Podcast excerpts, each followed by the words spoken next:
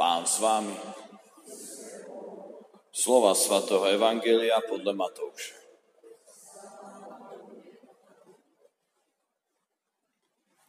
K Ježišovi pristoupila matka Zebedeových synov se svými syny a padla mu k nohám, aby ho o něco požádal. Zeptal se jí, co si přeješ?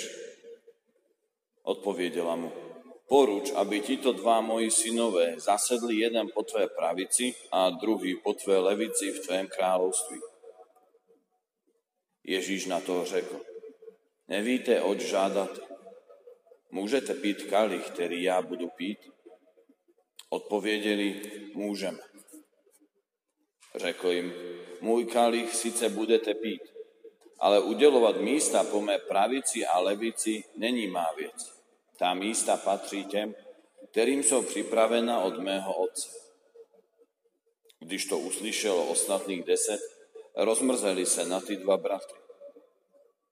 Ježíš si je však zavolal a řekl, víte, že panovníci tvrdě vládnou nad národy a veľmožím dávají cítiť svou moc. Mezi vámi však tomu tak nebude. Ale kdo by chtěl být mezi vámi veliký, ať je vaším služebníkem. A kto by chtěl být medzi vámi první, ať je vašim otrokem. Vždyť ani syn človeka neprišiel, aby si nechal sloužiť, ale aby sloužil a dal svůj život jako výkupné za všechny. Slyšeli sme slovo Boží.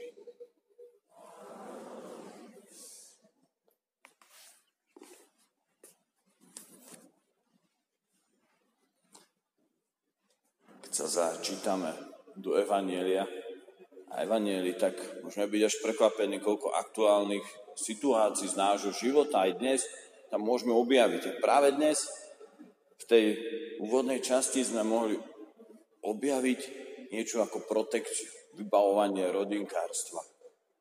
Kedy matka Zebedeových synov prichádza za Ježišom a chce im vybaviť dobré miesta v tom jeho kráľovstve.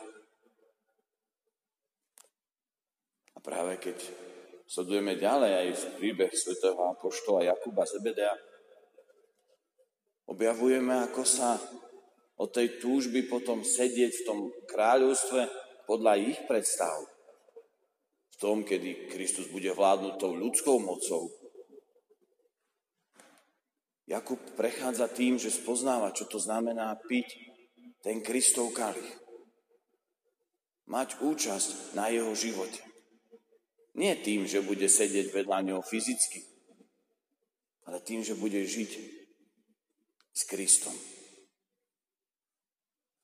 A práve aj to veľmi známe putnické miesto Santiago de Compostela, možno ste tam niektorí boli, práve to Santiago je vlastne Jakub v španielčine, nás práve pozýva vykročiť na túto púť. Kráčať touto púťou žiť život s Kristom stále viac a viac. A svätý Jakub práve aj so svojím bratom Jánom sú nazývaní aj synovia hromu, Boanerges.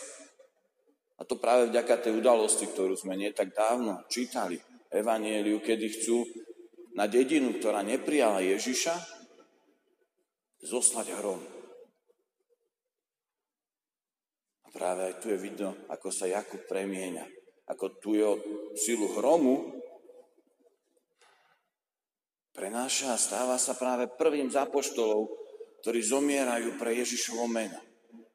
Ako to zachytávame, aj máme zachytené v skutku apoštolov.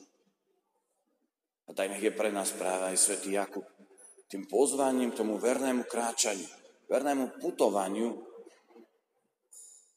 stále viac a viac s Kristom aby tak ako On sedí už v nebeskej sláve, sme mohli tam byť spolu s ním, ale hlavne s Ježišom v tej plnej radosti. Amen.